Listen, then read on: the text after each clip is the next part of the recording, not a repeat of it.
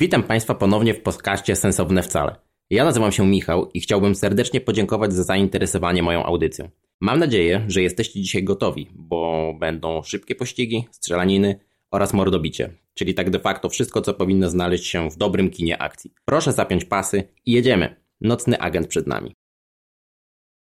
Nocny agent powstał na podstawie powieści Matthew Kirka o dokładnie tym samym tytule. Zdjęcia do serialu były kręcone w Waszyngtonie, Los Angeles oraz Vancouver. Jego twórca, Sean Ryan, znany jest z filmu na podstawie gry pod tytułem Max Payne oraz seriali Świat Gliniarzy i Nasz Bridges. Tutaj niestety nie wiem, jaki był polski tytuł i czy tak właściwie był w ogóle. Ja osobiście nie kojarzę tych dwóch seriali. E, Maxa Payne'a za to oglądałem i wspominam całkiem nieźle. Chociaż nie wiem, czy to nie pamięć płata mi figle już na chwilę obecną. Główną gwiazdą widowiska został za to Gabriel Basso i powiem szczerze, musiałem sprawdzić kim jest, e, no bo nie znałem go z innej żadnej roli. W ramach ciekawostki w 2010 roku podłożył on głos do animacji Shrek ma wielkie oczy, gdzie wcielił się w nastolatka. Oprócz niego z bardziej rozpoznawalnych twarzy znajdziemy tu Eve Harlow, znaną m.in. z Fargo i The Hundred, Sarę Dijardon, Yellow Jackets Riverdale, a także Lucian Buchanan i Folę Evans Akingbola. Tak więc, jak widać, twórcy nie postawili na gwiazdy światowego kina, co akurat w tym przypadku uważam za plus. Często w akcyjniakach grają ciągle te same twarze. Miło jest dla odmiany zobaczyć coś innego.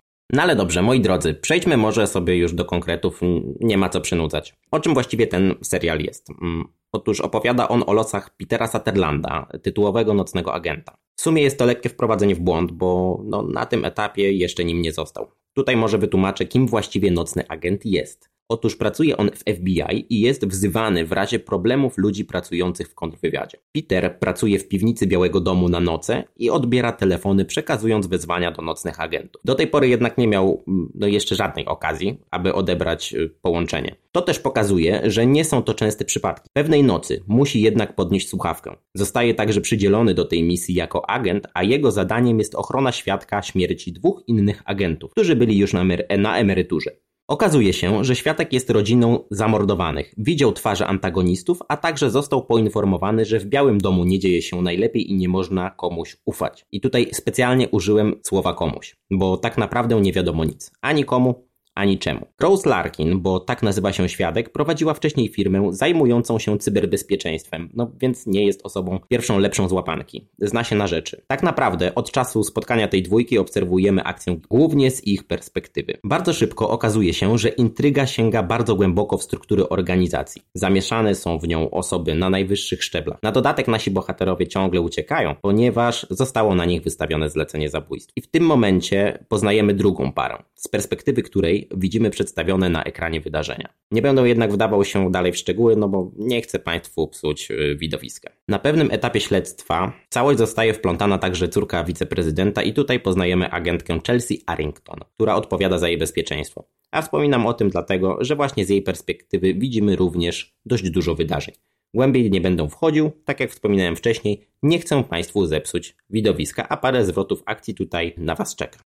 Okay. myślę, że w tym momencie możemy sobie przejść do spraw, które są przynajmniej według mnie warte odnotowania. Bo jak wspomniałem, zwrotów akcji jest kilka i są poprowadzone w taki sposób, że długo nie jesteśmy w stanie określić intencji poszczególnych osób widywanych na ekranie. Nie wiemy dokąd prowadzi całe śledztwo, kto jest zamieszany, a kto czysty. W wielu serialach i filmach występuje taki problem, że praktycznie od samego początku wiemy, jak film czy serial się zakończy. Dlatego tym bardziej warto to docenić. Idąc dalej, każdy odcinek zaczyna się od retrospekcji. Czasami dotyczą one naszego głównego bohatera, dzięki czemu poznajemy jego przeszłość oraz jaki ona ma wpływ na teraźniejszość. Ale poznajemy także wydarzenia z perspektywy innych osób, które mm, pozwalają nam powoli składać tę sprawę. Pomimo różnych oczu, z których je oglądamy oraz czasu, którym e, się dzieją, na pierwszy rzut oka niepowiązane ze sobą sprawy w szerszym spojrzeniu no dają nam obraz całości. Oby więcej tego typu zabiegów. Cieszy również bardzo fakt, że nasi złole dostali dość dużo czasu ekranowego. Są popaprani i no, no, trzeba sobie to po prostu powiedzieć wprost. Dale i Ellen, bo o nich mowa, pracują w zawodzie już od dawna, no co widać na ekranie.